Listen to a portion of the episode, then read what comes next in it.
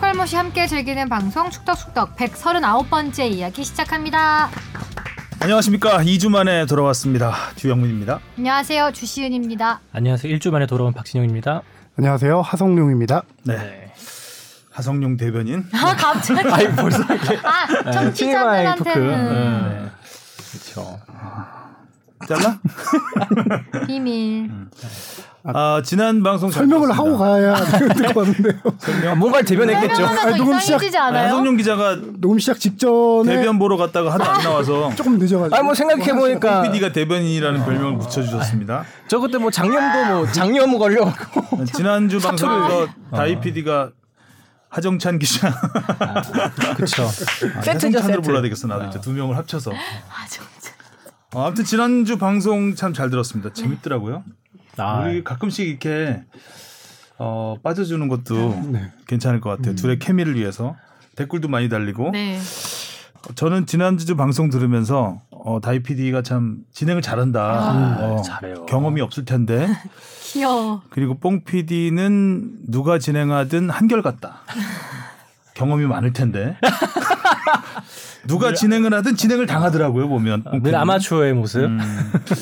누가 진행을 하든 자기 노래 홍보는 엄청 한다. 아. 처음에 좀 어설픈 그 말 같지 않은 말 같지 않은 좀 이상한가 어설픈 커튼콜 패러디를 해서 아. 좀 지루하려다가 축덕 모의고사가 아주 재밌었습니다. 네. 봉 아, 다이 PD, PD가 진짜 예, 축구에 봉 PD가 대한 어떻게든 틀리게 하려고 문제를 냈는데 다이 PD가 다 맞추더라고요. 그렇죠. 놀랄 정도로 난이도가 많이 알고 음. 있더라고요. 다이 PD가. 틀릴 줄 알고 객관식으로 딱 해왔는데 다 맞췄어. 꽤- 뭐 다 엄살이었어요. 못 맞출 것 같다던. 그러니까 축덕으로 인정. 축덕 인정. 모의고사 2회 또뭐 준비해야 되겠네요. 조만간에 예, 조만간에 기대를 해보겠습니다. 자 댓글부터 갈까요? 네, 장진성 님이요. 뽕 PD님과 다이 인턴 PD님이 진행하신 거 잘 들었습니다. 두 분의 케미가 좋더군요. 그나저나 올 PL 초반은 토트넘이 세 골만 넣고도 1위를 하지 않나, 아스날이 꼴찌를 하지 않나, 굉장히 혼란스럽습니다. 뭐 아직 초반이니까요. 네. 음. 건바이건 님이 두 분 케미가 좋네요. 만약 올해 골룸 어워즈 한다면 베스트 커플상도 도전해볼 오, 만하네요. 어, 진짜. 음. 스피노프식으로 자주 방송해주세요. 두 분 지인 아님. 음. K리그 응급실님이 36분쯤 최다희 PD님이 그런 글은 어디다 썼나요? 라고 했던 질문은 이천수 선수가 그 발언을 어디에서 했나요? 라는 의미 아닐까요? 당시 이천수 선수는 서울과의 경기 직후 MBC ESPN과의 수훈 선수 생방송 인터뷰에서 했습니다. 최다희 PD님. 음, 굉장히 유명한 말이죠. 네. 다음. 어디서 터키 감독 하나 왔다고 음. 요 발언이었죠. 헌터캣님이요. 와 다이피디님 축자랄이시네요. 재밌게 잘 들었어요. 내용도 재미있고 텐션도 좋고 축자랄 모의고사를 정규 코너로 갖고 가시는 건 어떨까요?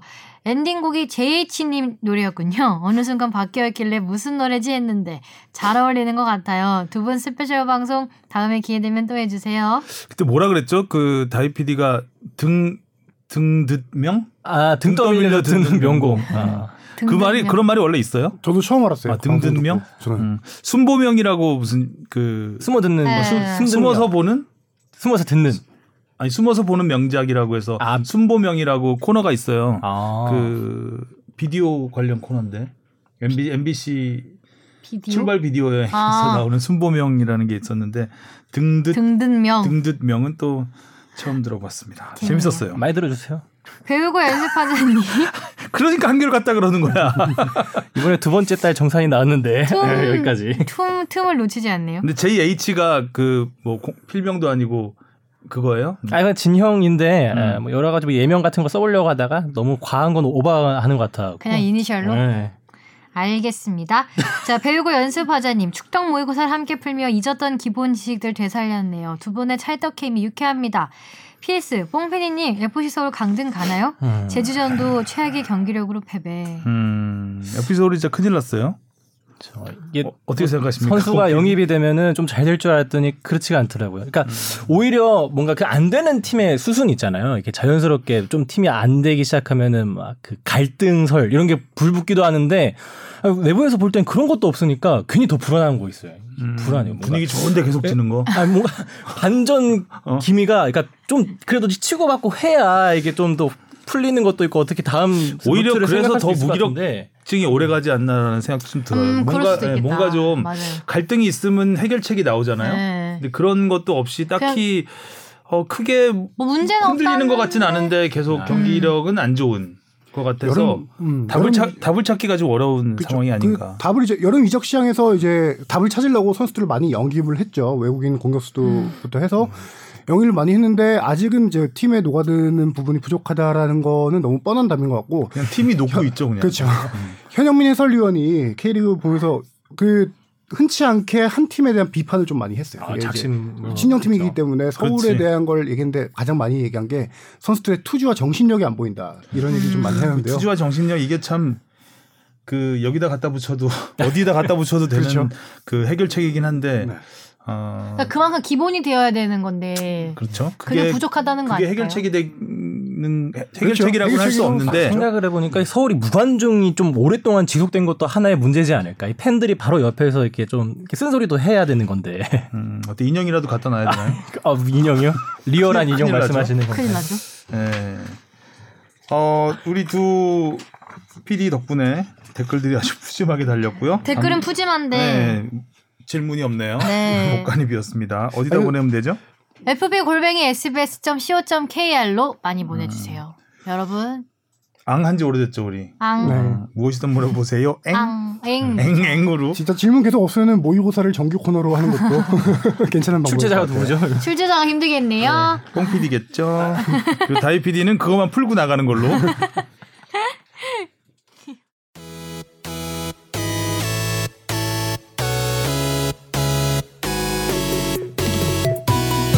여러분은 지금 축덕 속덕을 듣고 계십니다.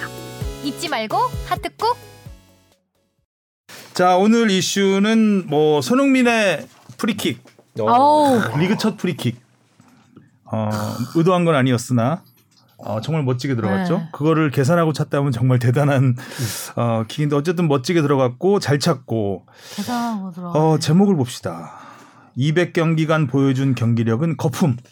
손흥민 언빌리 버블. 버블. 히읗은 왜 붙였어요? 흐? 민망해서. 만족스러웠어요. 제목이. 민망해서 민망해서. 음, 민망은 하네요. 엄, 객관화가 네이버블. 좀 됩니다. 버블. 아, 어, 귀엽네요. 케인이 이제 잔류를 하면서 음. 저. 음, 손케 콤비가 계속 유지가 됐는데 아직까지는 손흥민만 빛나고 있다. 그쵸, 리그에. 아, 해리케인도 골은 넣었으니까 어쨌든 그 그 컨퍼런스 컨퍼런스 리그 리그에서 넣었죠. 플레이오프에서 자 와포드전에서 1대 0. 근데 참 어쨌든 앞서 댓글에서 3골 넣고 1위라고 했는데 예, 손흥민 선수가 2골 넣었습니다. 그 가운데 그쵸. 음. 아, 이번 골은 아주 멋졌고 경기는 어땠어요?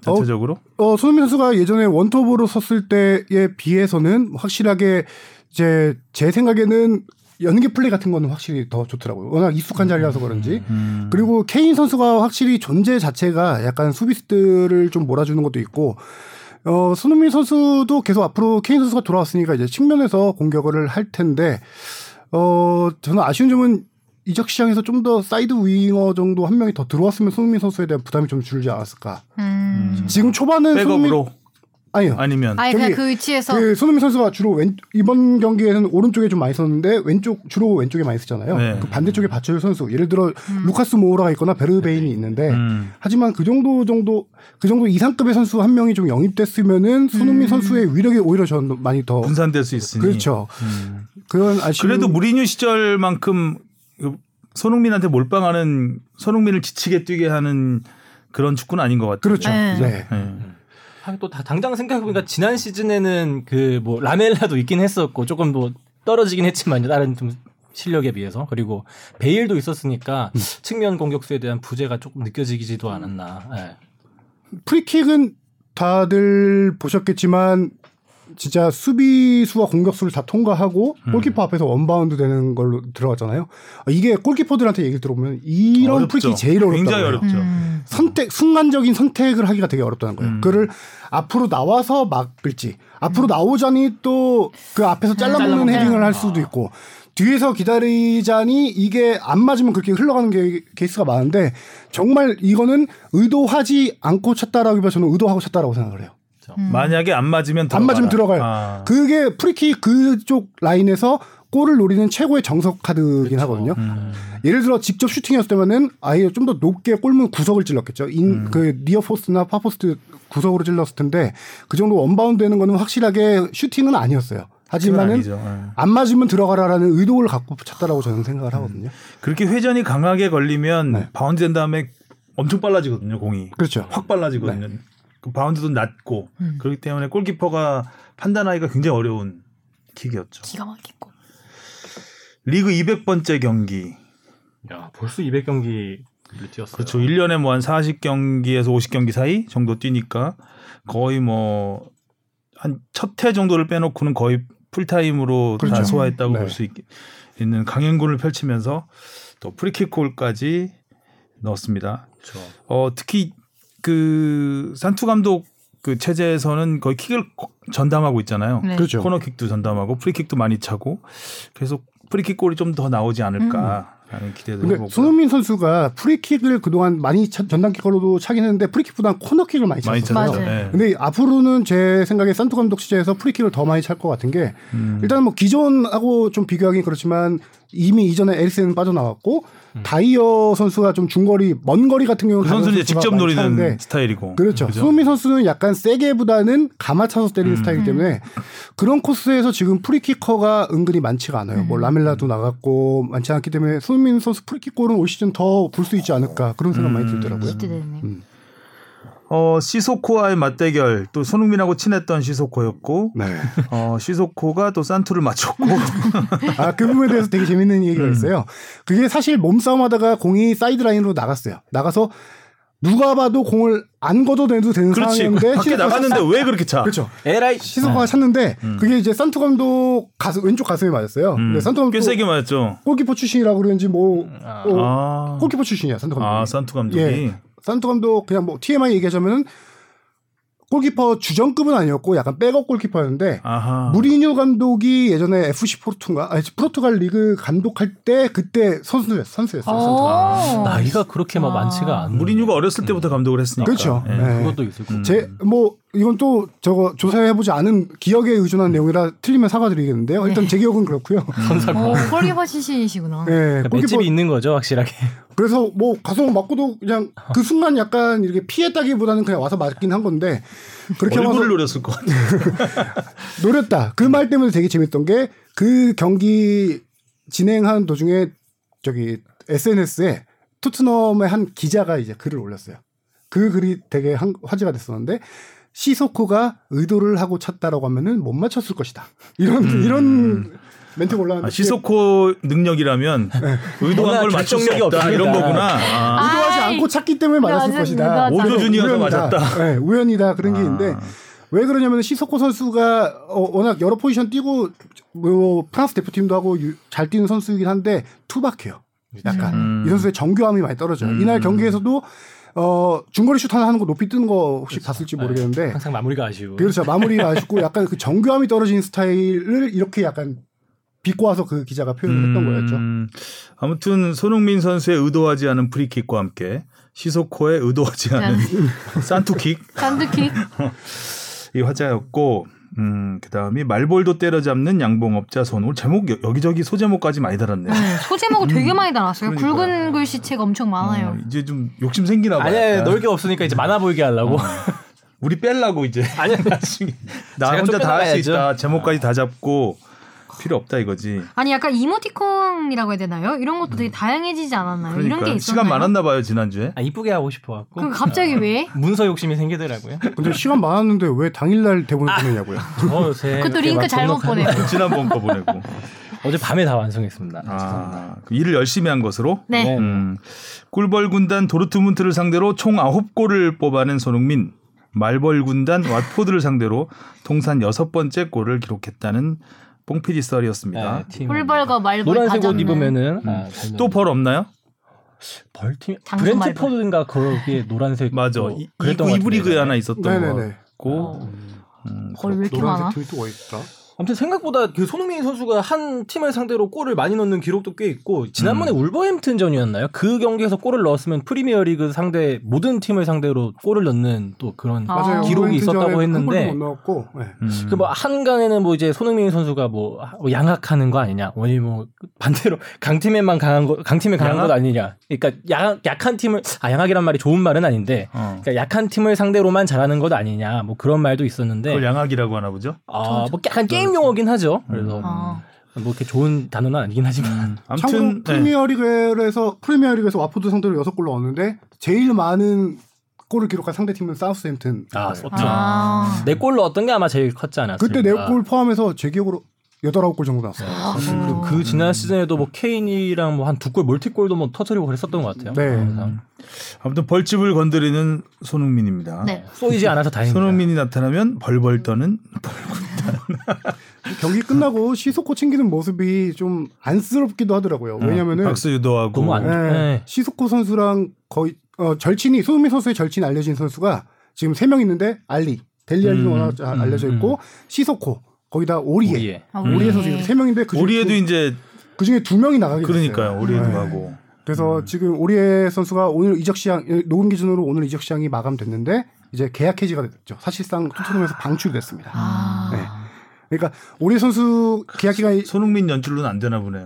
그러니까요. 그래서 손흥민 선수가 친했던 선수들이 나가면서 조금 이제 새로운 친구를- 배풀, 배풀을 좀 찾아야 되는 상황 그러게요. 음. 그렇게 음. 됐죠. 특히 또이 시소코 선수가 더 정감이 가는 게 항상 손흥민 선수가 많이 괴롭혔다고 해야 될까요? 이렇게 막 때리고 그런 장난을 되게 많이 치는 모습이 네. 화면에도 많이 잡혔는데 이렇게 또- 또 바로 저거로 만나서 음. 우리에도 예전에 대야가 막 뭐라고 할 때 손흥민 대 요리스 골. 요리스 아, 아, 요 요리스 대야를 대야 갑자기 맨유가 왜 나옵니까? 여기서? 대야요? 그만둬야 되겠어 이제.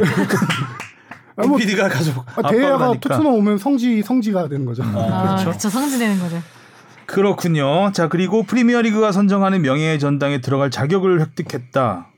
아, 200경기 이상 출전이 음. 자격이군요. 음. 자격만 주어진 거지 여기 명단에 오른 선수들 이름을 보니 이름값을 보니까 쉽지는 않을 것 같아요, 솔직하게. 네. 아, 그렇죠. 일단 뭐 우승도 좀 해야 되고 음. 개인상도 좀 더 타야지 오를 수 있지 않을까. 아. 프리미어리그 100골 이상 득점한 은퇴 선수도 자격 요건이 되는군요. 지금 몇 골이죠? 몇 골쯤 됐나? 70 몇 골 넣었을 거예요. 아, 그래서 이거는 이번 달성할 시즌에- 수도 있을 것 같아요. 네, 계속 이런 페이스를 음. 보여준다면은 아. 그 기록도 가능한. 근데 이게 자격을 획득한 거지 실질적으로 들어간 게 보니까 저도 이 사실은 지금 뽕 PD가 대본에 적어놔서 처음 봤어요. 어 이런 명예전당 조건이 있구나 음. 처음 봤는데 열심히 했다니까 뽕필. 그러니까 그래서 열심히 하네요. 대본만 당일날 보내지 않았으면 좋겠는데. 음. 아, 죄송합니다. 아니 어쨌든 그 명단을 보면은 근데 손흥민 선수가 앞으로 활약이 어- 당연히 더 지속되겠지만 들어가긴 상당히 쉽진 않긴 않은 명단이긴 하구나라는 생각이 들어요. 워낙 레전드들이 워낙 많았기 그러니까요. 때문에. 토트넘 선수가 누가 있나는 안 찾아봤나요 혹시? 명예의 전당에? 로이, 로이킨이 토트넘에서 뛰었지 로 않았나요? 비킨이죠 토트넘. 아, 로비킨 다르구나. 로이키는 맨유. 그럼 토트넘 대야 헷갈린 출신은 거나 비슷하니까 없네요. 인- 용- 용서해줄게요. 이렇게 대야랑 같이 어 이렇게 음. 해서 우리 퉁치는 걸로. 여덟 명인데 앨런 시어러, 티에이 앙리, 에릭 칸토나, 로이킨, 데이비드 베컴, 베르캄프, 램파드, 제라드 이렇게. 음. 그러니까 토트넘은 없는 것. 일단 음. 여기 써놓은 거에는 없는 것 같네요. 네. K는 올라갈 수 있겠죠. 케이는 뭐 K는 충분히 거의 예, 자격이 있어요. 올- 올라갈 수 있는데 그리고 여기 또 보니까 여기 후보군에 오르는 사람들이 매년 한 명씩 선정하는 것 같더라고요. 이미 밀린 선수들이 아, 꽤 한 많아요. 명씩. 아. 그래서 더더욱이 오르기는 오르기에는 예, 어렵구나. 쉽지는 않다. 그렇구나. 메이저리그하고 좀 다르구나. 예, 200경기 뛰었다는 게 대단한 기록이고 아시아 선수로서는 또 최초니까요. 예. 그렇죠. 예. 그리고 어쩌다 마주친 리그 1위. 첫 세경기 포체티노도 연승. 무리뉴도 못한 리그 첫 세 경기 연승. 어, 근데 72년 만에 누누가 의미를 많이 처음이에요. 담았네, 그렇죠. 뽕이. 어.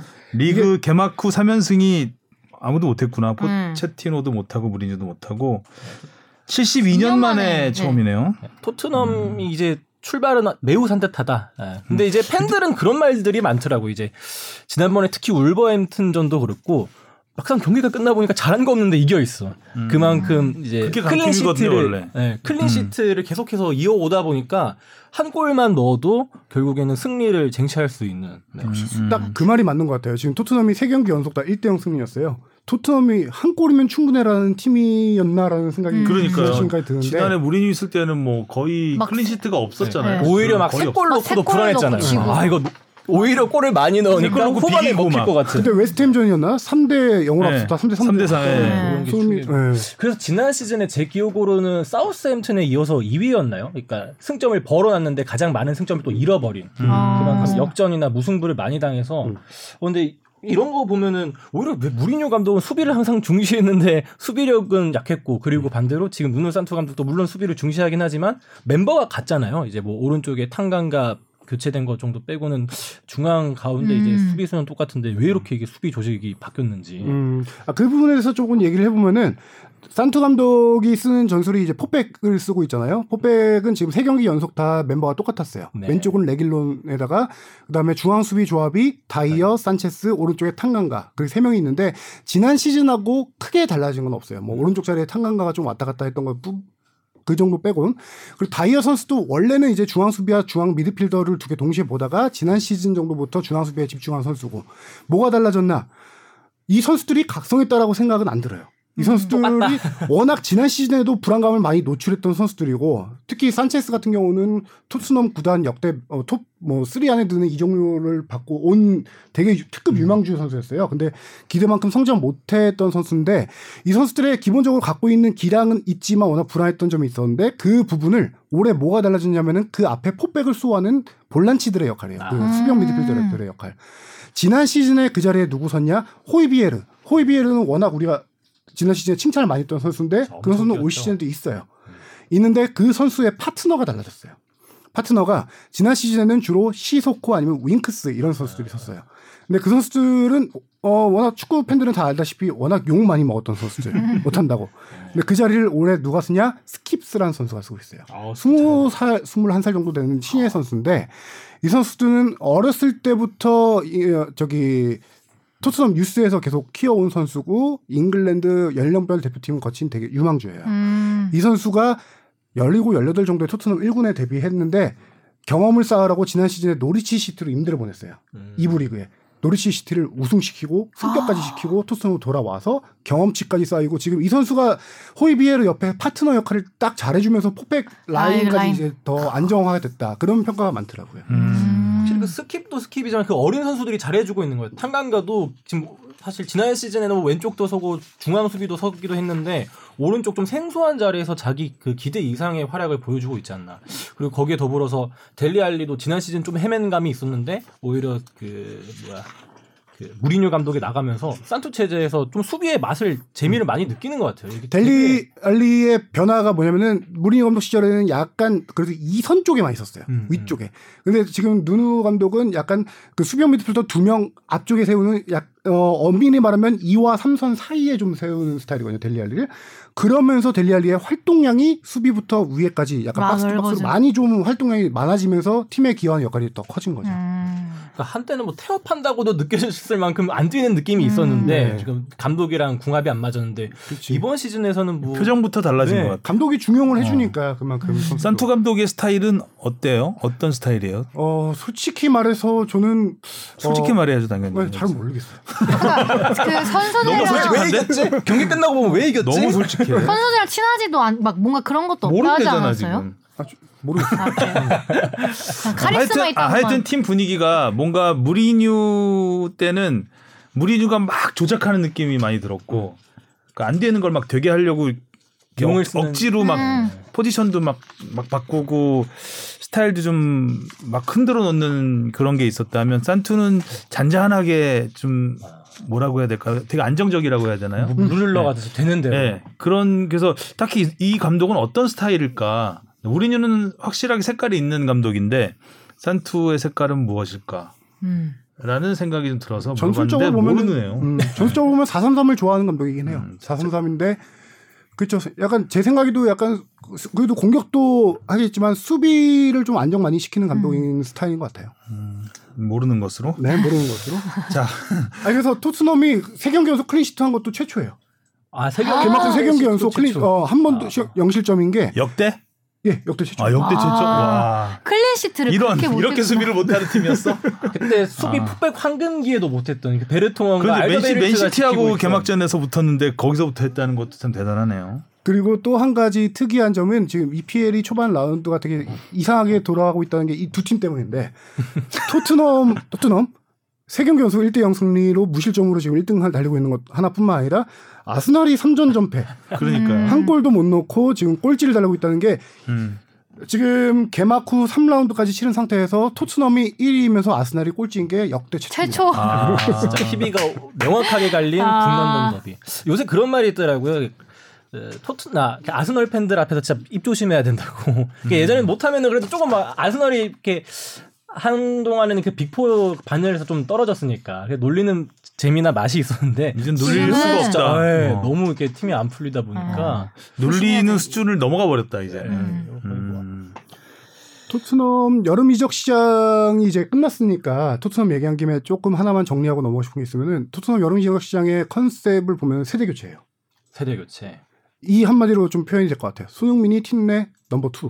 어, 나이가? 아, 나이가? 제일 나이 많은 선수가 요리스 골키퍼. 루이스. 음. 요리스 골키퍼 다음에 손흥민과 동갑내기 선수들이 어, 저기 루카스 모우라, 그다음에 도어티, 측면 수비수 도어티. 음. 그리고 손흥민 둘 다 90, 아, 셋 다 92년생이거든요. 음. 그게 이제 넘버 투일 거예요. 그래서 손흥민 선수가 젊어졌네. 확 젊어졌네. 그렇죠. 그러게요. 인터뷰에서도 얘기를 했어요. 아, 내가 이젠 팀에서 거의 최고차급이다. 이런 인터뷰를 하더라고요. 그래서 마청이네요 이제. 봤더니 진짜 요리스밖에 없더라고요, 위에.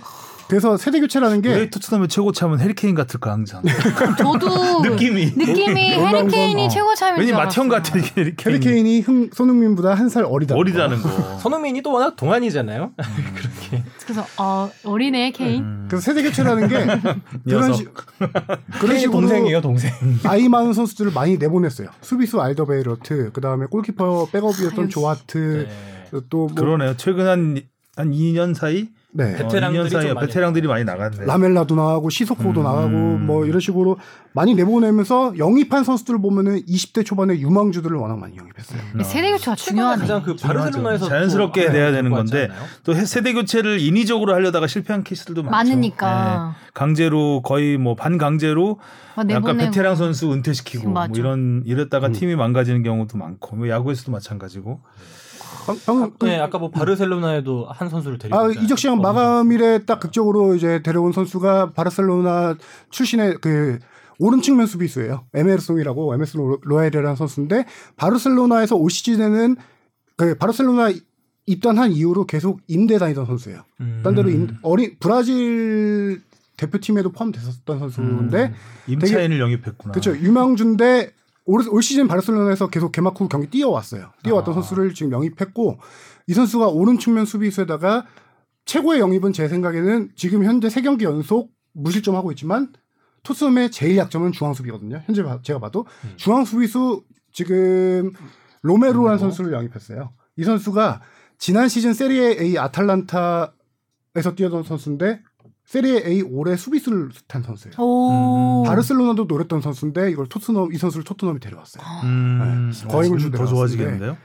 지금 그 선수 들어오면은 진짜 거기다가 오른쪽 측면 수비까지 이렇게 보강했고 어, 토트넘 수비가 괜찮아지지 않을까라는 기대가 많이 클린시트를 더 않았네. 기대해봐도 되겠네요. 그러니까. 득점만 조금 더 욕심내서 음. 득점만 조금 더 터지면 좋겠어요. 네, 케인이나 손흥민이나 둘 다. 그래서 토트넘이 이번에 되게 보강 잘했어요. 골키퍼 한 명 보강했지 오른 측면 수비수 중앙 수비수 그다음에 미드필더 한 명 뭐 이선 미드필더 사르란 선수인데 이 선수는 임대 보내긴 했지만 거기다가 지금 윙어 히- 힐이란 선수 있는데 20살짜리예요. 그 음. 이 아, 선수가 가오리다. 어, 이 선수가 누구 대신 들어온 거냐면 라멜라를 보내 라멜라에다가 돈을 얹혀서 보내서 이 선수를 데려왔어요. 음. 어. 이 선수가 스무 더 가치가 살짜리인데 있는 선수. 음. 드리블러예요.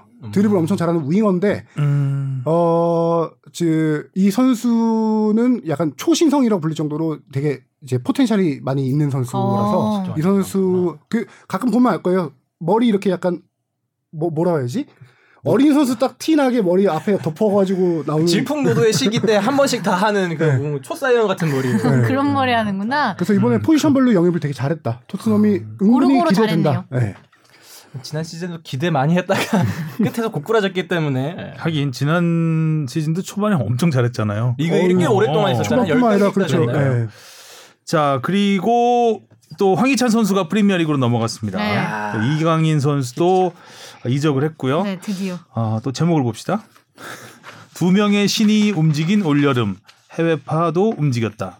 두 명의 신은 호날두와 메시를 얘기하는 그렇죠. 거겠죠? 그러니까 음. 이번 여름 이적 시장만큼 재밌었던 이적 시장이 없었던 것 같아요. 뭐 음. 호날두, 메시도 그렇지만 여기 뭐 황희찬, 이강인도 움직였고 그리고 뭐 이 그 뭐야 얘가 좀 이재성 선수도 음. 움직였고 그냥. 그리고 김민재 선수도 결국엔 움직인 거니까 그 두 명의 그러니까 해외파가 신과 되게 무슨 관계가 무슨 있다고. 연관성이 있는 거예요? 그냥 이제 이러면서 호날두, 메시 이야기를 한번 해보고 싶은 거죠. 갖다 붙여 갖다 붙인 거죠. 그리고 그 밑에 이제 소제목이 늑대 늑대 탈을 쓴 황소 황희찬 판다이크. 판다이크가 판다이크 내가 왔다. 아 올드하다. 내가 왔다 이게 너무 올드하잖아. 아, 이거 강두기 멘트인데요. 질풍노도의 시기인데 스토브리네, 강국이니까 강국이네. 지금. 어, 자 어쨌든 황희찬 선수가 울버햄튼. 울버햄튼으로 이적을 하면서 어또 그러니까 맨유와 홈 경기 앞두고 또 깜짝 입단식이라고 해야 될까요? 어쨌든 팬들한테 소개도 아주 극적으로 구단에서 신경을 좀 많이 써준 것 같은 어 바람처럼 음. 바람처럼 이게 더 올드한 야인 시대 같아. 어 바람처럼 깜짝 입단식을 했습니다. 어 손흥민 선수와 맞대결도 기대가 되고 황희찬 선수도 뭐 추- 축구 선수라면 가장 가고 싶은 리그가 프리미어 리그 아니겠어요? 음. 그쵸. 어, 황희찬 선수도 라이프치히에서 이렇게 맞아요. 메뚜기로 깍두기로 사느니 네. 황희찬 그 울버햄튼에서 음. 늑대의 탈을 쓰겠다. 어. 어, 그 아, 황희찬- 라이프치히도 황소네. 라이프치야 원조 아, 아, 왕소죠. 황소에서 늑대가 된 거죠. 음. 그렇죠. 늑대 군단으로 간 거니까요. 그, 그렇죠. 황희찬 선수는 울버햄튼하고 링크는 지난 시즌에도 계속되어 있었어요. 지난 시즌부터 얘기가 나왔던 게 그 나게스만 감독 시절에 많이 경기 출전하지 못할 때 이적을 요청했었죠. 황희찬 선수가 그 당시 링크돼 있던 팀이기도 한데 당시 잔류를 결정하고 올 시즌 나게스만 감독이 이제 미넨으로 네. 가고 나서 새로운 감독이 예전 잘츠부르크 시절 감독이었어요. 음, 황희찬 선수를 워낙 잘 알고 활용법을 잘 알기 때문에 황희찬 선수가 잔류를 결정했어요. 이적을 안 하고 음. 처음에는 그런데 시즌 개막하고 계속 보는데 황희찬 선수는 계속 출전 시간을 못 부여받지 못하고 거기다 황희찬 선수가 분데스리가에서 약간 좀 스트레스 받았던 것 중에 하나가 측면에 나가는 걸 좀 스트레스 받아 했어요. 아, 어, 측면이. 본인은 중앙을 약간 선호해. 아. 근데 어 저기 라이프시에서 계속 그러 감독이 바뀌고도 본인이 조금 최적 포지션에 못 쓰고 출전 기회도 못 잡다 보니까 이적을 이렇게 추진했고 울버햄튼에서 극적으로 이렇게 음. 가게 된 상황이죠. 근데 울버햄튼에서 아까 얘기했지만 물론 1년 후 잘하면은 완전 이적 조항이 있죠. 200억 정도의 이적료가 발생하는데 임대생에게 이 정도의 깜짝 입단식을 해준다는 건 기대가 엄청나게 크다는 걸좀 음. 근데 임대생인데 거거든요. 이렇게 해주는 건좀 그니까. 또 이례적이긴 하네요. 들고 보니까. 이 정도도 꽤 돼요. 완전 이적 옵션이 1,500만 유로면 꽤 되잖아요. 그렇죠. 그렇죠? 네. 그 황희찬에게 왜 기대를 갖고 있냐라고 생각을 해보면은 울버햄튼의 올 시즌 상황을 보면 좀 알 수 있습니다. 아스날과 유이하게 리그에서 아직 세 경기째 득점이 없습니다. 아. 근데 지난번에 확실히 토트넘이랑 붙는 거 보니까 골 결정력이 진짜 좀 심각하긴 하더라고. 처참하더라고. 토트넘 그렇고 맨유전도 그랬죠. 토트넘 경기도 울버햄튼이 잘했고 맨유 경기는 제가 황희찬 선수 그 나온 것 때문에 음. 감- 오랜만에 울버햄튼 경기하면 맨유 경기를 좀 라이브로 봤는데 어우 트라우레 선수가 완전 그냥 헤집어놨어요. 어, 해주- 맨유 수비를. 아. 문제는 트라우레 서- 그 아시죠? 트라우레 알아요, 근육질. 황소. 예. 황소 두 마리 됐구나. 그렇죠. 둘이 한번 맞붙는 거 보고 싶다. 어. 청도소 싸움처럼. 트라우레 선수가 정말 사이드를 해집고 다니면서 크로스도 잘 올리고 키패스도 많이 하고 했는데 이 선수의 문제점은 골 결정. 결정력. 그렇죠. 마무리가 안 돼. 요 역시 시소코 같은 마무리가 분들이 좋네. 한 명씩 문 앞까지는 잘 가는데 못 아, 열어. 못 넣는 거. 어. 이 선수가 지금 다들 워낙 요새 유명해졌으니까 유명한 게 근육질 되면서 많이 유명해졌죠. 예전에 바르셀로나 피지컬이. 유수 출신 얼마나 때는 근육질이지? 엄청 그렇죠. 호리호리했죠. 많았던- 호리호리했던 선수 빠르고. 그렇죠. 어. 근데 이 선수 지금 다 옆에서 몸싸움하면 다 튕겨 나가요. 어. 지난번에 탄강가랑 붙었을 때도 막 밀려나가 탄강가도 피지컬 한 피지컬 하는데 그, 근데 이 선수가 웨이트를 안 네. 한다면서요. 그걸 아, 알면 더 웨이트를 안 하는데 웨이트 안 하는데 완전 근육질인 타고난 약간 개그맨 몸이라는. 이승윤 씨 등발에 보는 네. 듯한 근데 이 선수가 한 시즌 최다골이 다섯 골밖에 안 돼. 요 아, 아. 굉장히 마이너스 것 같은데. 아, 지난 시즌에도 워낙 유명했잖아요. 트라우레 선수 그렇죠. 잘한다. 지난 시즌에 두 골 넣었습니다. 어. 문제는 어, 울버햄튼은 지금 최전방 공격수 히메네스라는 선수인데 지난 시즌에 큰 부상 당했었죠. 두개골 골절이랑 큰 부상 당하고 올 시즌에 복귀를 했는데 아직 에, 폼이 제대로 올라오지 않았고 아 지금 트라우레 찾아본 거예요. 네. 네. 팔뚝이 장난 뭐 마동석 같아 웨이트를 안 한다는. 미식 미식 축구 하셔야 될 것 같아요. 그렇죠. 네. 육상 잔거리 선수 몸매졌다. 적성 네, 미식 축구 하셔야 될 것 같은 스타일.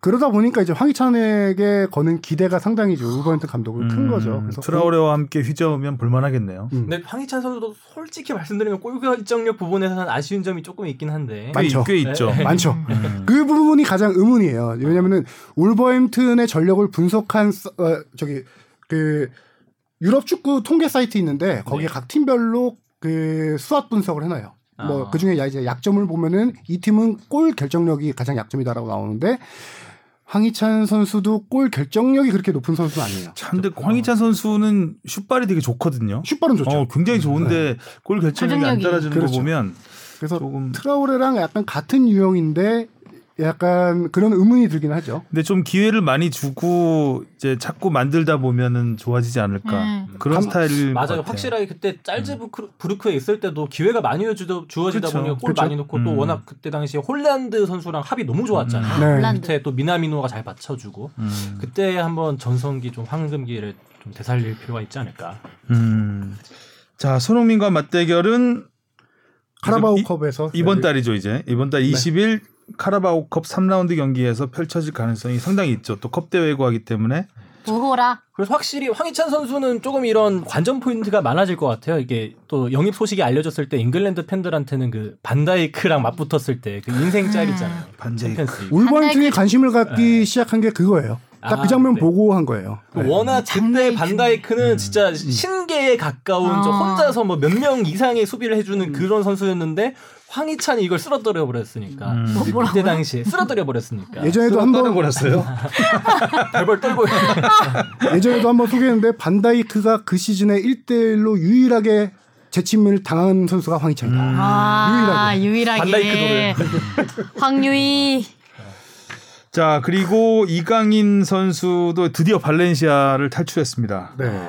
10년 만이네요. 이 정도 영웅. 10살 때 갔던 팀인데 이제 20살에 마요르카로 이적을 했습니다. 마요르카에는 이제 또 구보 선수가 이- 음. 있는 팀이어서 또 한일 공격 콤비가 아, 탄생을 할 것 같고 또 기성용 선수도 있었던 팀이고 우리한테는 좀 익숙한 팀입니다. 그렇죠. 기성용 선수 한 6개월 정도 지난 시즌에 뛰다가 이제 서울로 복귀를 했고 음. 구보 선수 같은 경우는 어한 2년 전쯤에 뛰다가 팀이 강등되고 그래서 다른 팀에 임대 갔다가 원래 원래 소속은 레알 마드리드예요. 음, 레알 그러다가 이제 올 시즌 다시 돌아온 케이스인데 음.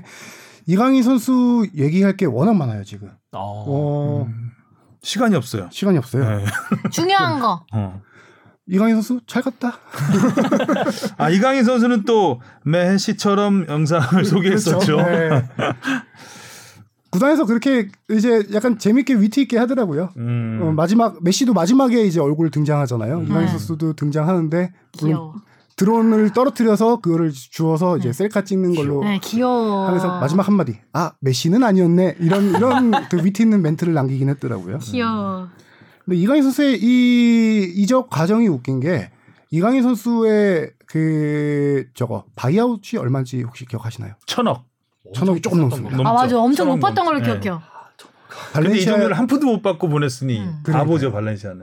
그 과정을 좀 설명해 드리려고 하는데 발렌시아가 음. 이적료를 8천만 유로 우리나라 지금 현재 환산하면 1,100억 좀 넘는데 그 금액을 설정해 놨다는 거는 두 가지 의미로 할 수 있겠죠. 아니 뭐 가장 큰 의미는 절대 팔지 않겠다. 안 보낸다. 음. 두 가지 의미라는 게 절대 팔지 않겠다. 아니면은 진짜 은바페급으로 성장해서 이 가격이 들어오면 팔 수는 있다. 이 두 가지 의미로 해석할 수 음. 있는데 둘 다 지금 못한 상황인 거죠. 어, 계약 기간 1년 남았는데 이 선수를 갑자기 발렌시아에서 자유계약 선수로 풀어버립니다. 왜 그랬을까요? 네. 왜요? 어, 스페인 리그는 비유럽 선수 지금 아- 축덕 답, 답을 기대한 건 아니겠지 주방대한테. 왜요? 아, 비유럽 선수 3명까지만 보유할 수 있습니다. 아, 누가 들어왔구나. 네, 그렇죠. 현재 이강인 선수까지 이제 세 명이 있던 상태에서 이제 브라질 선수 한 명을 영입하면서 이강인 선수를 등록 명단에서 빼는데 등록 명단에서 빼면은 스페인 리그 규정에 따라서 이 선수를 아예 그냥 계약을 해지해야 됩니다. 아, 근데 의문이 가는 게 이거를 좀 며칠만 더 기다렸으면은 마요르카하고는 계속 협상을 하고 있었어요. 이적료를 발생 받고. 이적료를 받지 않더라도 세론 조항을 넣으려고 했었어요. 세론 조항이 뭐냐면은 어, 이 선수가 마요르카로 가서 마요르카에서 다른 팀으로 이적할 때 이적료가 발생하면은 거기에 몇 퍼센트를 발렌시아가 받는 어. 그런 조항을 놓고 협상을 하고 있었어요. 그래서 마요르카 가는 건 맞아. 며칠 전부터 이미 다 보도가 된 상황이고 맞는데 세론 조항 때문에 계속 좀 밀어주고 있다가 발렌시아가 갑자기 빨리 다른 선수 그 선수를 영입해서 경기에 쓰고 싶으니까 이 선수를 등록하면서 이강인 선수가 자연스럽게 그냥 아웃이 된 거죠. 어. 마요르카는 한마디로 요새 말로 게이드. 줍줍. 아, 쭉쭉. 쭉쭉. 아, 잘 주었다. 쭈쭈죠 완전히. 처음에 세론 조항을 몇 퍼센트 할까, 10% 할까, 20% 할까 이런 식으로 협상을 하다가 발렌시아가 지금 뻘짓을 하다 보니까 어 우리 니네 줄 필요 없잖아. 음. 자유계약 자유계약으로 그냥 영입을 해버린 거죠. 이적료 한 푼 안 쓰고. 발렌시아 머리 잘 못 쓰네요. 음. 근데 발렌시아가 지금 스페인 발을 잘 언론에서도 네, 스페인 언론에서도 발렌시아를 엄청 많이 지금 뭐 질타란 느낌보다는 좀 비꼬고 있는 게 많은데 음. 피터림 구단주가 워낙 운영을 지금 잘 되게 애매하게 하고 있어요. 감독도 자주 바꾸고 유망주들을 많이 유출시키고 있거든요. 그래서 지금 유망주들이 엄청 많이 나갔어요. 뭐 파레오 선수 나가고 코클링 선수 나갔고 그다음에 이강인 선수 이전에 나갔던 최고 유망주였던 저기 페란 토레스 맨시티 간 선수 있죠. 이 선수들을 다 지금 페란 토레스는 조금 돈 받았지만 다 헐값에 보냈어요. 거기다가 이강인까지 지금 돈도 못 받고 팀의 유망주를 보내니까 발렌시아 팬들도 화나고 스페인 언론도 바보 같다 뭐 이런 식으로 많이 표현하고 있고 왜 그랬을까? 뭐 우리야 뭐. 저 이강인 입장에선 땡큐죠. 네, 땡큐죠. 워낙 경기에 뛰고 싶어 했던 욕심이 음. 진짜 컸던 선수인데 음. 그 마요르카에서는 좀 주전 경쟁에 좀 희망이 있을까요? 네, 이 에, 연관된 얘기인데 마요르카 아니, FA로 풀리면서 이전에 영입 의사를 밝히지 않았던 팀들이 마지막 순간에 영입 의사를 막 밝힙니다. 이강인 아, 선수에게. FA로 풀었으니까. FA니까 공짜니까. 그 막 엄청 믿져야 본전인데. 진짜 드- 들리는 것만 다섯 여섯 개 팀들 막 네덜란드 리그부터 뭐 포르투갈 여러 군데 다 들어왔어요. 그럴 수 있겠다. 그 중에서 이강인 선수가 마요르카를 고른 거 이 얘기를 지금 연장선상 얘기인데 음. 마요르카 일단은 가장 중요한 건 스페인 리그 잔류를 원했어요. 이강인 선수는 언어도 음, 그렇고 어렸을 때부터 음. 생활한 공간 음. 새로운 리그 가서 적응하려면은 지금 이제 꽃을 피워야 되는 나이인데 새로 적응하려면 또 시간도 시간이 오래 걸릴 필요하니까. 테고 그런 위험 부담을 안기보다는 스페인 잔류를 음. 원했고 마요르카 팀이 어 감독이 장기 플랜을 이강인 선수에게 좀 설명을 했다라고 해요. 근데 이 팀 특징이 뭐냐면 약간 역습 축구를 많이 해요. 팀이 음. 그 강한 팀은 아니에요. 원래 패스가 승격, 승격팀이거든요. 중요하겠네요. 그런데 패스 그래서 역습을 많이 하려다 보면은 중앙에서 창조적인 패스, 롱패스 뿌려줄 선수가 많이 필요한데 음. 지금 그런 유형의 선수가 많이 없어요. 음. 음. 딱이네. 그렇죠. 강인이네. 거기다가 이강인 선수는 발렌시아에서 4-4-2 포메이션에서 최전방 오- 쓰던가 아니면 측면 윙으로 섰는데 우리가 여러 번 얘기했잖아요. 원하는 스타일의 아니. 옷이 아니다. 공격형 미드를 봐야 되는데. 그렇죠. 근데 감독이 그 정도 약속을 다 한 거예요. 네. 아. 너의 역할은 딱 요거다. 음. 그래서 이제 어떤 그 장기 플레이라든가 팀에 필요한 주전 경쟁 구도 이런 거 다 봐서 이제 판단을 해서 최종 마요카를 선택하게 된 거예요. 거기서 잘 마요르카는 참 뜯어줄 수 있다. 정말 발렌시아하고 너무 대비되는 행보를 했군요. 경기 좀 많이 뛰었으면 네, 좋겠어요. 많이 뛰었으면 워낙 좋겠어. 그런 바람이 오랫동안 있었고 이번에 음. 대표팀 명단에도 못 든 게 결국에는 그런 실전 감각 같은 게 중요하다고 생각을 하거든요. 그래서 음. 어, 지금 한참 이제 뛰면서 진짜 꽃을 피워야 되는 음. 시기인데 어, 잘 풀렸으면 좋겠습니다. 음. 그리고 마요르카 팀이 이강인 선수에 대해서 워낙 잘 알아요. 이 이유가 뭐냐면은 마요르카가 3부 리그에 2, 3년 전에 3부 리그에 있을 텐데 그때 이강인 선수가 발렌시아 2군에 있을 텐데 그 팀이 3부 리그에 참가를 했어요. 아. 그래서 맞대결도 해보고 음. 이 선수에 대해서 서로 이제 잘 아는 아. 팀이죠 마요르카가. 음. 구보랑 같이 뛸 가능성도 있나요? 이렇게 그 동시에 명단에 워낙 두 선수 공통점이 많아서 같이 물론 뛸 플레이 가능성이 스타일도 굉장히 다르긴 많죠. 하는데 그렇죠. 구보가 이제 오른쪽 윙어로 많이 뛰는데 올 시즌에 제가 아까 설명한 대로 중앙 미드필더, 공격형 미드필더 자리에 마요르카 선수들이 없어요 별로. 음. 그래서 구보가 그 두 개 자리를 왔다 갔다 했어요. 음, 음. 근데 이제 이강인 선수가 들어오면은 구보는 측면에 좀 많이 고정이 되고 그럼 음. 둘이 같이 이제 주전으로 나설 가능성이 높아지는 거. 오. 음. 미나미노 황희찬에 이은 이 구보와 이강인의 조합도 어? 그러게요. 구보는 이제 계속 구보를 하고 있고 오른쪽에서 네. 이강인이 찔러주면 이제 또 강인하게? 역습이 되는 거죠. 네. 구보보단 좀 뛰어야겠죠. 음. 예, 찔러주면 한 10보? 발렌시아는 바보. 바보. 자, 그리고 황의조 선수는 떠날 듯 하더니 결국 또 다시 또 아 그러니까요. 바뀌었어요? 일단 남게 됐습니다. 어, 나 났어요? 네 오늘 결정됐 아 그래요? 결정됐다고 봐야죠. 지금 이 그렇죠. 시간이면 어, 아직 시간은 안 됐나요? 아니 유럽 5대 리그 이적 시장은 끝났습니다. 음. 현지 시각으로 8월 31일 날 끝나요. 근데 리그마다 뭐 끝나는 시간은 아, 좀 달라요. 그 뭐 터키나 러시아 리그 이런 데로 터키, 갈수 러시아, 있나요? 포르투갈 이런 데 좀 나와 있죠. 아. 그러면은 뭐 9월 7일, 9월 8일, 9월 며칠까지 22일 뭐 이런 식으로 아직 음. 남아 있는데 문제는 뭐냐면은 보르도 같은 경우는 어, 황의조 선수를 지금 무조건 팔아야 되는 상황. 근데 이 종류를 꽤 높게 책정해서 그렇죠. 네. 빅리그 아니면 쉽지 않을지 않을까요? 이 종류를 높게 책정한 게 구단 재정난에 시달리는 걸 조금 청산해야 돼서 높게 책정한 게 해서 지금 다른 아. 팀들하고 합의가 된 게 1200, 1300, 1400만 유로 정도였어요. 음. 그래서 지금 최종적으로 합의를 봤던 팀이 포르투갈의 아. 스포르팅 리스본이었어요. 네. 음. 그 팀에 1200만 유로였나? 그렇게 해서 황의조 선수도 오케이, 보르도도 오케이 한 상황. 음. 문제는 근데 스포르팅 리스본의 그 1200만 플러스 선수 한 명이었어요. 아, 기- 그 선수가 공격수는. 반대를 했죠. 그 선수가 반대를 한 거야. 아, 어쨌든 그 함께 가기 함께 보내주겠다는 그 선수가 거부를 하면서 무산이 된 거죠. 그 선수 안 간다고? 네, 그 선수가 그러니까 안 간다고. 스포르팅 리스본이 보르도한테 1200만 유로에다가 선수 한 명을 껴서 이렇게 황의조랑 트레이 바꾸는 거죠. 근데 황의조도 보르도도 서- 팀도 오케이 했는데 그 나머지 한 명 낀 선수가 안 가겠다 보르도. 음. 그렇게 해서 계약이 무산됐죠. 그럼 아직 가능성은 남아 있는 거네요. 그럼. 어, 왜냐면 나머지 한 팀이 있었는데 거기는 러시아 팀이었어요. 음. 거기는 제가 알기로는 좀 더 금액이 한 낮추려고? 1,300, 아니 1,300, 1,400까지 갈 팀이었거든요. 음. 그 팀에서 어, 그 팀이 잠깐만요. 이름이 아 디나모 모스크바였는데 아, 음. 이게 이제 이적 어, 디나모 모스크바에서 그렇게 오케이를 해서 양 팀 간 갈 수 있는 상황인데 여기는 러시아 리그는 가지 않겠다. 자, 황희조 황희조 선수가 선수가. 거절한 상황입니다. 그러니까 황의조 선수가 워낙 그런 챔피언스리그 급의 그 경. 그쵸. 러시아 저도 어렵던 것 리그는 같거든요. 좀 음. 일단 프랑스에서 러시아로 간다는 의미 자체도 그쵸. 어, 빅리그에서 한 단계 밑으로 내려가는 느낌이 있기 때문에 그렇게는 가고 싶지 않겠죠. 포르투갈은 빅리그로 올라갈 수 있는 발판이 될 수 있지만 러시아하고 조금 다르지 않을까 싶어요. 특히나 거기다가 포르투갈의 스포르팅 리스본은 포르투갈 최고 명문 팀입니다. 이 아, 팀 그쵸. 출신 누구누구 있는지 뭐 아실 거예요. 호날두가 호날두. 스포팅 예. 현재 맨유가 있는 브루노 페르난데스 거기에다가 지금 예, 예전 잊혀진 인물이지만 나니 나, 어, 난이 추억이 있습니다. 와 오랜만. 나니 호날두 너니 따라하던 난이. 나니 너니 그 포르투갈 리그가 지금 그리고 많이 상승세인 게 프랑스 리그가 유럽 5대 리그에 껴있지만 유- 유럽 리그 랭킹 상에서 프랑스 리그보다 지금 포르투갈이 하나 앞서고 나와 유로파 같은 데서는 네. 포르투갈 그 스포르팅 리스본이나 뭐 벤피카 이런 팀이 엄청 하긴 잘하죠, 강하잖아요. 또. 아니 스포르팅 리스본은 올 시즌 챔피언스리그 본선 진출한 팀입니다. 아. 그- 진짜 여러모로 아쉽네요. 그래서 수- 황의조 선수도 가- 포르투갈 가- 리그 스포르팅 리스본이면 오케이를 했던 거죠. 챔피언스 음. 리그도 갈 수 음. 있고 하니까. 음. 황의조 선수가 애초에 프랑스에 갈 때도 진짜 뭐 유럽에 대한 꿈이 그쵸. 있었기 음. 때문에 음. 이렇게 간 건데 거기서 이제 좀 러시아로 가는 거는 네. 아무튼 지금 아쉽네요. 시즌 초반 황의조 선수도 지금 머리가 머리가 복- 복잡해서 그런지 아직 골 소식이 없고 팀도 어, 계속 저도- 지고 있고 네. 경기력이 되게 안 좋다고 음. 전해지고 있는데 아직은 100% 잔류다라는 말은 못하는 상황. 아직은 음, 가능성은 유럽- 있는 그렇죠. 상황. 가능성이 그리고 있는 상황. 보르도는 계속 팔려고 하는 상황. 그렇죠. 음.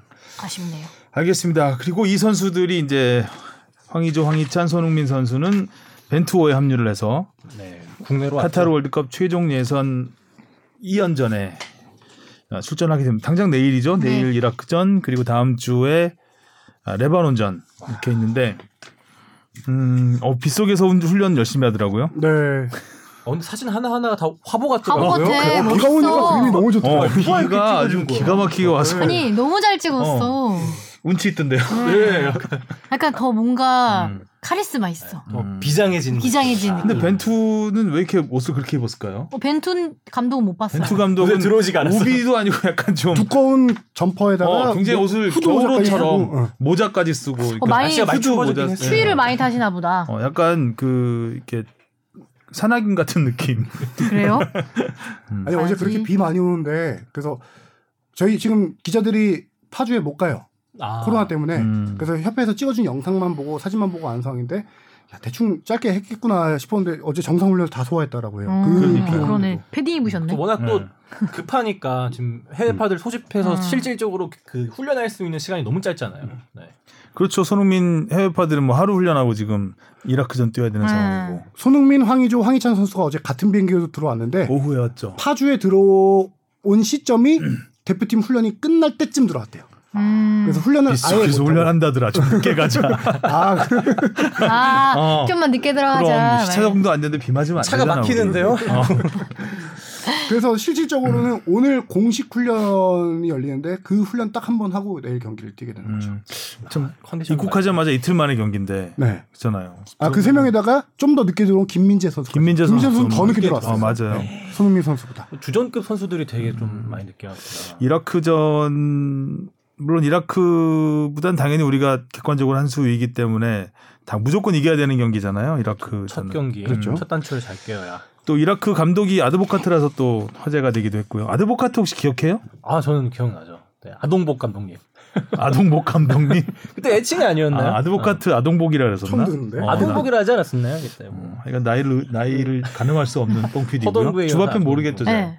네. 2006년 독일 월드컵 때 감독이었고 2006년이면 주바페가 어, 중, 중학생인가 고등학생이었을 아. 것 같아요. 네. 그럼 알만도 한데 네, 초등학교 음. 5학년. 음. 저 나름 강렬했던 짧고 굵게 어, 독일 월드컵 1차전에서 우리가 토고한테 원정 이대일 승리. 월드컵 음. 첫 승. 그렇죠. 예, 그 의미가 있죠. 그리고 이제 거기서 이제 좀 욕을 욕을 좀 먹었죠. 막판에 한 골이라도 더 넣으려고 했어야 되는데 음. 음. 승리를 위해서 잠그는 바람에 우리가 프리킥 공격에서 돌리고 공격을 하지 않고 돌렸어요. 음. 음. 그래서 그것 때문에 이제 많은 욕을 먹었고 결국 그 꼭 그것 때문이라고 하긴 애매하지만 우리가 골득실 차로 16강에 못 갔던 것 같은데 1승 네, 이제 1무 그렇죠. 1승 1승 1무 1패 프랑스하고 예. 음. 비겼잖아요. 그렇죠. 프랑스랑 비기고 프랑스하고 스위스에 비겼어요. 졌죠. 예, 스위스에 스위스에. 2대 0으로 지면서 아마 골득실 때문에 떨어진 걸로 기억을 하는데 아, 그래서 토고전이 더 아쉬웠던 음. 좀 더 몰아붙였어야 된다라는 그런 어, 얘기들이 있었고 특히 그래도 뭐- 라도보카 음. 몇몇 안 되는 이제 웃으면서 대표팀을 떠난 대표팀 지휘봉을 놓은 감독이지 않을까. 아, 네. 뭐 짧게 뭐 딱 메인 메인 디시만 먹고 갔죠.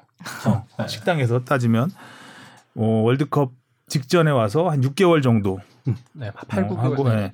그래서 이제 개막전부터 조원희 선수의 쓰리 쿠션 그 데뷔골로 또 화제가 됐었고 저는 아드보카트 감독 시절 축구 담당을 했었는데 그때 아드보카트 감독이 했던 얘기는 아직도 그 생생한데 명장이란 뭐, 무엇이라고 생각하느냐고 물었거든요. 음. 음. 근데 명장은 약간의 실력과 약간의 운과 약간의 용기가 있, 는 사람이다. 음. 거기서 그러니까 실력 보통 명장이라고 하면 뭐 지략 지략가냐 용장이냐 뭐 이런 얘기들이 있었잖아요. 지장이냐 뭐 덕장이냐. 덕장이냐 음. 근데 그런 식이 아니라 뭐 실력만 갖고도 안 되고 운만 있어도 안 되고 또 용기만 있어도 안 되는 약간 그런 식의 말인 거죠.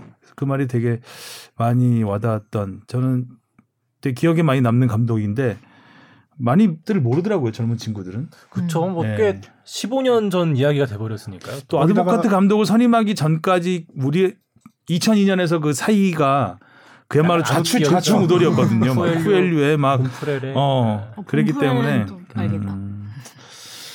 아무튼 이라크전은 일단 첫 단추를 꿰는 거니까 굉장히 중요하고 또 손흥민, 황의조, 김민재, 황희찬 이 선수들이 이제 입국하자마자 아, 뛰어야 되는 경기여서 저는 또 그것도 중요할 것 같아요. 워낙 그 정우영 선수가 벤투 체제에서는 국박이 아, 정우영. 3선이었잖아요. 오다가 지금 돌아간 네, 거잖아요. 근데 이제 돌아가진 않고 지금 격리돼 있죠. 격리돼 격리된 있죠. 거죠, 아마. 예. 뭐 그리고 격리만 하고 돌아가게 생겼죠 지금 돌아가게 그렇죠. 됐죠. 어. 확실히 결과적으로. 이런 상황이 생기니까 그런 생각도 들더라고. 이제 지금 월드컵 최종 예선이 어떻게 보면 장기 레이스라고도 볼 수 있잖아요. 이 코로나 걸리고 안 걸리고 뭐 이런 것도 되게 중요하겠다. 이게 중요하죠. 당연히. 만약에 진짜 더 뭐 다른 팀의 선수도 그렇고 우리 선수도 그렇고 주축 선수가 이렇게 걸려버리면은 아, 이 정우영 선수를 대체할 만한 또 자원이 또 어떻게 될지도 궁금하고요. 사실 그, 저 어디서 봤는데, 그 비행기 내에서 실내 감염이 제일 적대요, 확률이. 아 기압 입을 이렇게 기압도 내려가서. 기압이고, 일단 환풍 시스템이 아래에 있는 공기를 위로 빼내는 시스템이기 때문에, 그러니까 우리가 이제 커피숍이나 이런 실내를 가면은 에, 에어컨이 위- 에- 이렇게 위에 네. 옆으로 퍼지잖아요. 네. 에어컨 바람이. 근데 비행기에서는 그 위로 간대요. 그래서 옆 사람한테 감염될 확률이 굉장히 적대요. 아, 날려버린- 예. 음. 그런 얘기가 있어서 좀 지금 비행기에서 집단 감염된 건 거의 없- 못 들어봤죠. 네. 예. 근데 그럼요. 네. 안 됐다는 생각이 많이 들더라고요. 정우영 선수. 백신도 맞았어요. 이게 이제 운이 좀 없는 거죠. 아, 근데 그렇죠. 요 확진자가 그냥 같이 탄 같이 탔을 중에 뿐이죠. 그러면은 근데 만약에 백신을 PCR 검사 맞았는데 같은 거에서 왜 안 걸리면 그러냐죠. 뛸 수 있는 거 아닌가요? 그거랑 또 다른가? 아니, 밀접 접촉자는 2주 격리를 아 밀접. 아. 같은 비행기 탔더라도 밀접 접촉이 아니면은 그냥 상관없이 그럼 밀접 접촉인 밀접 거죠. 접촉. 정우영. 밀접 진짜요? 접촉으로 그렇게 된 거죠. 아. 아. 동 단순한 동승객이 아니라 예, 그 제가 그 2주 격리된 거는 그런 규정으로 알고 있어요. 이거는 제가 확실히 맞아요. 아는 게 그런 거 맞는 것 같아요. 제가 도쿄를 얼마 전에 갔다 왔기 때문에 음. 그런 규정들에 대해서 알고 있는데 이렇게 자가격리 되는 건 무조건 밀접 미적 접촉만. 접촉자 맞아. 제 친구도 그랬던 것 같아요. 어. 음, 제 친구가 혹시 그 여기 이 비행기 탄 거 아니죠? 네 아니에요.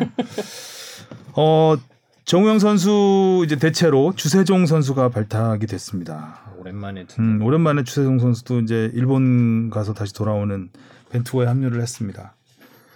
근데 이라크전이 상당히 중요한 게 물론 첫 경기 승리를 해야 된다 그런 것도 있고 지금 우리나라 해외파 주요 핵심 선수들이 짧게밖에 훈련 안 했다 이런 불안감도 있지만 이라크가 제 생각에는 이란 다음으로 사- 가장 복병이에요.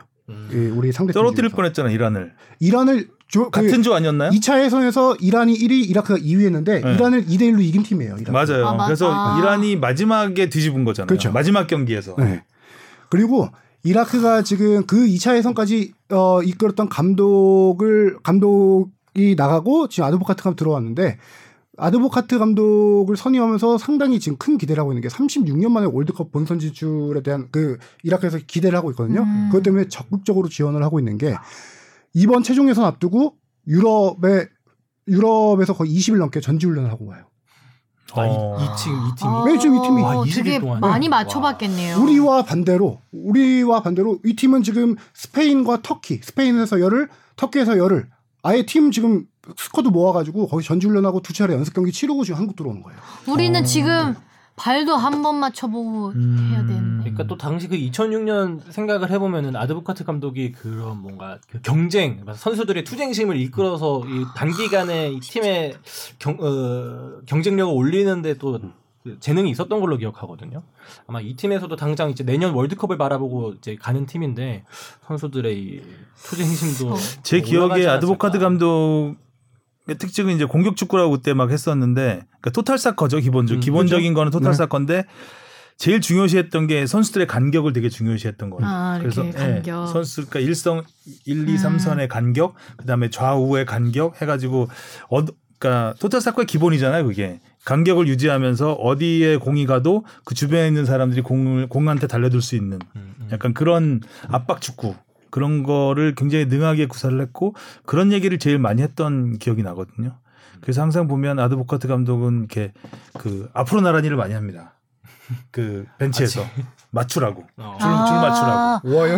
음, 오하이어를 맞춰라. 어, 아, 프로나란이라는 말 굉장히 그리고 스타일 오랜만에 약간 들어봐. 어, 장군 같은 느낌 약간 별명이 별명이 장군이었죠. 어. 제너럴이었죠. 네, 맞아요. 별명이 제너럴이었어요. 음, 제너럴. 그래서 약간 좀 카리스마 있고 그래서 단기간에 좀 확 약간 달라진 느낌은 그때 들었던 음. 건 맞는 것 같아요. 그래서 이 어, 팀을 또 20일 동안 더 긴장되네? 이렇게 전지훈련을 갑자기 이런 했다고. 얘기하니까. 네. 어, 그러니까 쫄면 안 되는데. 첫 상대부터 우리가 빡빡하네. 쫄지 말고 쏴. 그러니까 요 우리가 중동 축구 대충 쏴. 쫄지 말고. 중동의 침대 축구를 많이 걱정하는데 그나마 이라크가 침대 축구를 가장 안 하는 팀 중에 하나예요. 아, 음. 제- 거기다가 어 아드보카트 감독이 왔으니까 더 안 하지 않겠냐라는 생각도 많이 들고요. 음. 더 하지 않을까 이게 고통받았던 기억이 있으니까 우리가 음. 도하의 기적이 이라크 덕분이었잖아요 그때.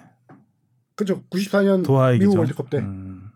쫄지 말고 차. 아, 최종 예선과 이라크는 이제 도하의 기적으로 많이 그렇죠. 어, 기억이 되는데 최종 예선에서 같은 조에서 이렇게 만난 기억이 있나 싶긴 한데 아무튼 잘하겠다. 참고로 하나 스탯 찾아온 건 85년 이후로 우리가 10경기 치렀는데 한 번도 진 적은 없어요. 맞아요. 이기, 이기긴 이겼는데 네. 그렇다고 우리가 압도하면서 이긴 경기는 많지 않았던 것 같아요. 최근 항상 맞대결이 17년인가 그렇던데 그때도 0대0 무승부였어요. 음, 그 당시에 뭐 손흥민, 그다음에 황희찬, 이재성 이런 선수들 다 있었고요. 음. 네. 항상 뭐 중동 팀들은 우리가 압도적으로 이긴 경기가 많지는 않죠. 뭐 국내에서 할 때는 뭐 레바논 같은 팀들은 꽤 큰 점수로 이기긴 했었는데 아무튼 국내에서 펼쳐지는 2연전이기 때문에 반드시 두 경기를 잡고 가야 될 것 같습니다. 주바페가 상암 월드컵 경기장을 정말 가고 싶어 했는데 네, 못 가죠? 안타깝게 코로나 때문에 제발 무관중 좀. 음. 점이 무관중 좀 풀어주세요. 음. 어, 오늘 얘기는 여기까지 하면 되겠죠. 또 할 얘기 있나요? 아, 수원까지도 갈 수 있었는데. 어, 참아야죠. 어. 자, 한 시간 정도 한 것 같은데 어 다음 주는 이제 두 경기를 다 끝내고 음. 레바논전까지 2차전, 그렇죠. 1, 2차전 다 아. 저희가 리뷰를 할 수 있을 것 같습니다. 떨려 떨려. 어 다음 주 어떻게 다이 PD하고 둘이 하라 그럴까요? 리뷰? 어, 두 경기 아, 딱 안 있는데 이야기할 거리도 많고. 음. 알겠습니다. 자 수고하셨고요. 다음 주에 만나요. 안녕. 아. 감사합니다. 시간이 지나면 내 마음은 자꾸만 어려지고 있고